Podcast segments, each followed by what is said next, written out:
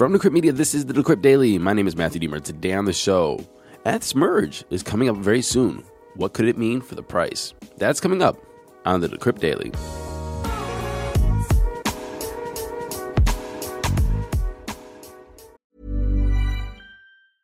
Hiring for your small business? If you're not looking for professionals on LinkedIn, you're looking in the wrong place. That's like looking for your car keys in a fish tank. LinkedIn helps you hire professionals you can't find anywhere else, even those who aren't actively searching for a new job but might be open to the perfect role. In a given month, over seventy percent of LinkedIn users don't even visit other leading job sites. So start looking in the right place. With LinkedIn, you can hire professionals like a professional. Post your free job on linkedin dot com slash people today.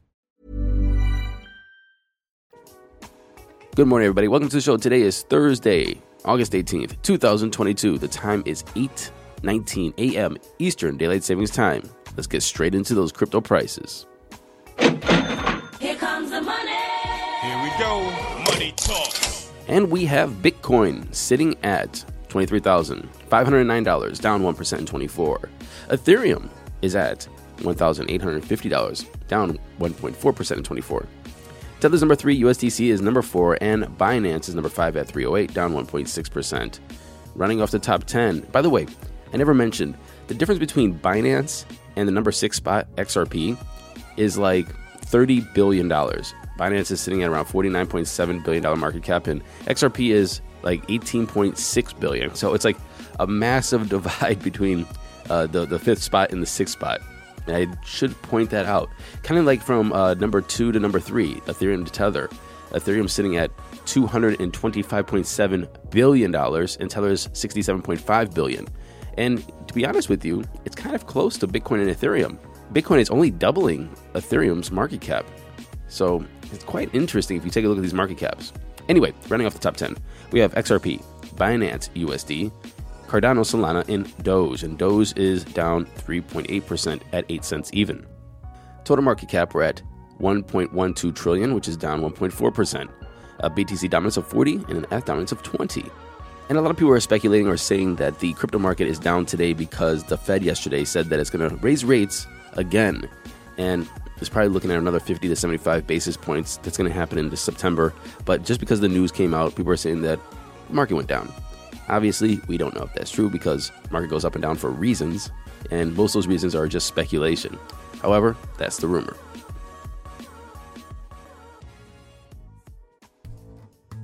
Moving into today's news.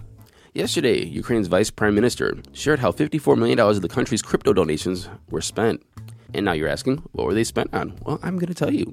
Well, they bought around eleven point eight million dollars worth of drones, and that was around two hundred thirteen of them. six point nine million dollars went on armored vests, and five point seven million dollars went on computer hardware and software. What else did they buy? Well, let's take a look. They got five thousand eighty-one digital rifle scopes for two point nine million dollars. They got one hundred nineteen laptops for one hundred forty thousand dollars, and they got a lot of helmets, one million dollars worth. How many helmets can you buy for a million dollars? About four thousand two hundred fifty. So who gave all this crypto money? Well, donations from Gavin Wood, Polkadot's co-founder, about five million dollars. Somebody gave a two hundred thousand dollars CryptoPunk, and one point two six million dollars in donations from selling an N F T by Julian Assange. Also, can't leave out Vitalik Buterin. He donated two point five million dollars in Ethereum. South Korean customers could lose access to more than a dozen crypto exchanges as local authorities clamp down on foreign businesses who they say are operating in the country without proper registration. Which exchanges, you may ask? Well, KuCoin, Maxi, X T dot com, BitTrue, Z B dot com, which some of these I haven't even heard of, BitGlobal, CoinW, A A X, ZoomX, PoloniX, B T C C, and Pionex. The penalty for operating illegal business and activities in unregistered entities in South Korea is up to five years in prison and a maximum fine of five million Korean won, or thirty-eight thousand dollars, which seems rather low compared to five years in prison. But hey. Moving into some Coinbase news. Well, a tweet was sent out on Sunday by the founder of an open source crypto analytics and accounting app, Rocky, and it was asking a question to Coinbase, Kraken, Lido, and Bitcoin Suisse. And the question was, will you A, comply and censor at the protocol level, or B, shut down the staking service and preserve network integrity?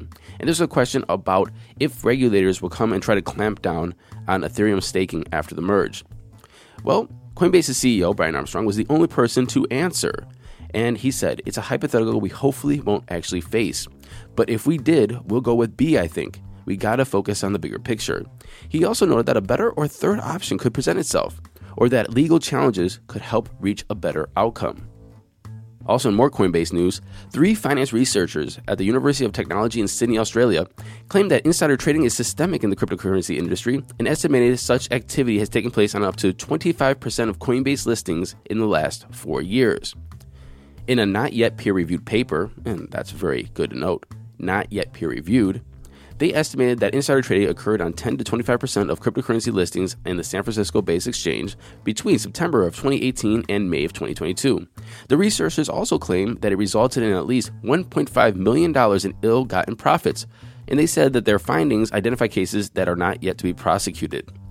And this is my weird opinion on this one. I don't know if you guys will agree on this, but insider trading is bad. You're not supposed to do insider trading. But if you look at one point five million dollars in profits over those years and how much money was going through Coinbase, it seems like not that much. Look, when I was working in hospitality, we would have a percentage of theft that we would just, you know, accept. We know that people are stealing, if it's either malicious or not malicious. And you guys might ask, what is not malicious theft? Well, you get off your shift, you sit at the bar, and the bartender, you guys are friends, and he pours a beer. He doesn't ring it through the computer. That's technically theft. But it's not malicious. It's getting your friend a beer that you guys work together in the same place. And as managers, I would always go just like, hey, give them a beer. Just ring it through the computer so we can control our costs and we can understand where the stuff is going. Just put it in as free, or I will comp it for you, you know? And we actually operated in around a one point five to two point five percent theft ratio. We just accepted that that was going to happen. And I don't know if that is actually the same thing applies to trading or insider trading. But it looks as though one point five million dollars is not that much money when we're talking about billions of dollars in volume. Um, anyway, let me know if that's a weird way to think of it. I'm not too sure. I'm just trying to figure out the operations of an exchange. Matthew Diemer at Decrypt dot co. And moving into even more Coinbase news. As we know, Coinbase posted a one point one billion dollars net loss over last quarter, and trading volume fell twenty-nine percent. And J P Morgan has comments on this. And they said Ethereum's move to E T H two point oh could help the company. They said, we see Coinbase as a meaningful beneficiary of E T H Merge. They continue to say Coinbase is bigger in Ethereum than was intuitive to us, thus leading directly to a bigger revenue opportunity. We believe Coinbase has taken serious steps to maximize the Ethereum staking revenue opportunity. J P Morgan estimated that Coinbase can generate an incremental annual staking revenue of around six hundred fifty million dollars from Ethereum's merge, with Ethereum trading at two thousand dollars and a five percent yield. And as we all know, Ethereum's merge is expected to happen around September fifteenth or sixteenth. And so here's my thoughts on the merge and price. Now, obviously, this is not financial advice. This is just my thoughts, my opinion, grain of salt. Don't ever quote me. Don't ever trade on anything I say. But here's what I think. I think that we're going to see E T H pump coming up to the merge. And I think that is just because people think that E T H is going to pump, so therefore people are going to put money into E T H, therefore pumping the price because people think that people are going to buy E T H to pump the price, or because the E T H price is going to go up.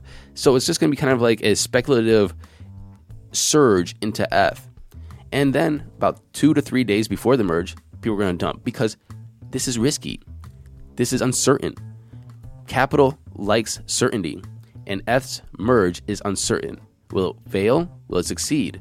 Well, everybody doesn't want to be stuck holding the bag if it fails, so you're going to see a dump right before the merge. I mean, it could be just right before the merge. Anyway, I think we're going to see very volatile E T H over the next couple months because nobody's going to know how it's going to succeed or how it's going to fail. But I think that's only the first chapter of all of this. The second and third and fourth and fifth chapter is the tokens and the ecosystem, the E R C twenty s, the N F T E R C seven twenty-one s, and bridges and scaling solutions. So let's talk about first E R C seven twenty-one s, which are N F Ts, and E R C twenty tokens and the companies that use E R C twenty s. What I think is going to happen is once you have low transaction fees or low gas fees and fast transactions is you're actually kind of like, it's kind of like the Fed lowering interest rates. You're going to create extra liquidity. And that extra liquidity comes from the money that people are going to save with their gas fees. And the barrier to entry that's going to be knocked down for trading and selling and buying and so on and so forth. And also, what is it going to do to companies that were slow moving on the blockchain because of F's limitations on speed, and they just now get faster?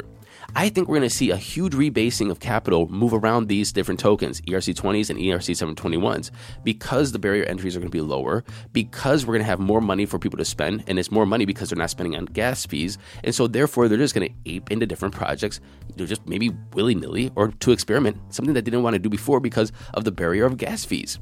So I think that even though everybody's going to be looking at S price, I think there's going to be a huge movement of capital around these different projects. Money that wasn't moving around before because of the limitations of speed and price. That takes us to bridges and scaling solutions. Scaling solutions is a toss-up in my opinion. I'm not too sure if they're going to survive. I don't know if they're going to be necessary. So again, capital could leave them or stay with them. I'm not too sure what's going to happen, but maybe there's still going to be a better option at the first start of E T H two point oh, but then when E T H scales up and gets faster and even cheaper, then they're going to be obsolete. I personally would keep my eye on that. And now the bridges. I personally think that the bridges are going to be very busy at start. And bridges between Solana and E T H are going to be absolutely high traffic. Why? Because of accessibility. And so anyway, this is exciting, I think, for many different reasons. And it's not the reason of just F's price or, you know, cheaper transactions, but the way capital is going to flow into different projects because of the lack of restriction.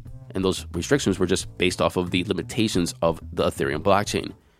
So I'm curious to see what happens. In summary, I think price is going to pump and then dump. And then we're going to see huge flows of capital around projects that maybe didn't have capital before or as much trading volume. What do you think? Matthew Diemer at Decrypt dot co. We got some Celsius news.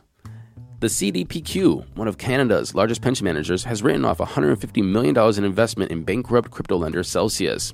The C D P Q reported a twenty-six billion dollars loss in the first half of the year, which amounts to a negative return of seven point nine percent. When the C D P Q announced that it had added Celsius Network to its portfolio in October twenty-first, the market cap of crypto was around three trillion dollars. And they put out a press release that said they have taken a stake in the world's leading crypto lender.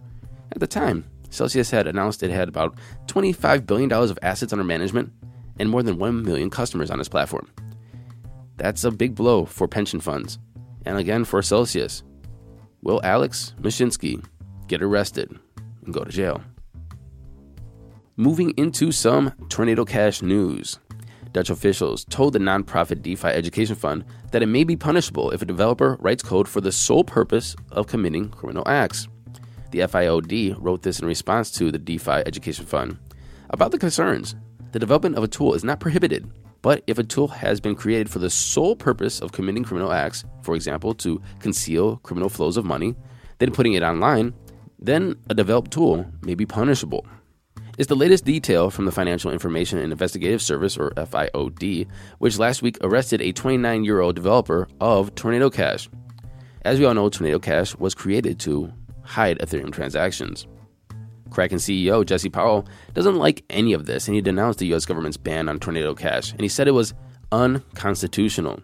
Speaking to Bloomberg on Tuesday, he said that people have the right to financial privacy and that he doesn't believe the sanctions will survive in a challenge in court. Powell described the ban as a mostly knee-jerk response to the Terra Luna's ecosystem collapse. And finally, crypto broker Genesis Trading announced that the firm's C E O, Michael Morrow, will immediately step down from his role. The firm will also cut twenty percent of its staff, or two hundred sixty people, to reduce costs. Last week, the company reported that it originated more than forty billion dollars in new loans in Q two of twenty twenty-two, representing a nine percent drop from the first quarter. Genesis also had four point nine billion dollars in active loans at the end of June, while reporting seventeen billion dollars in spot volume trading during the second quarter. It also revealed that Genesis was the biggest creditor of the now insolvent crypto fund Three Arrows Capital, with a whopping two point three six billion dollars owed to the firm. Thank you for listening to this episode of the Decrypt Daily. My name is Matthew Diemer. Don't forget to go to Apple Podcasts, like, subscribe, share, and leave us a comment. And if you're on Spotify, click those five stars. Until tomorrow, happy hodling, everyone.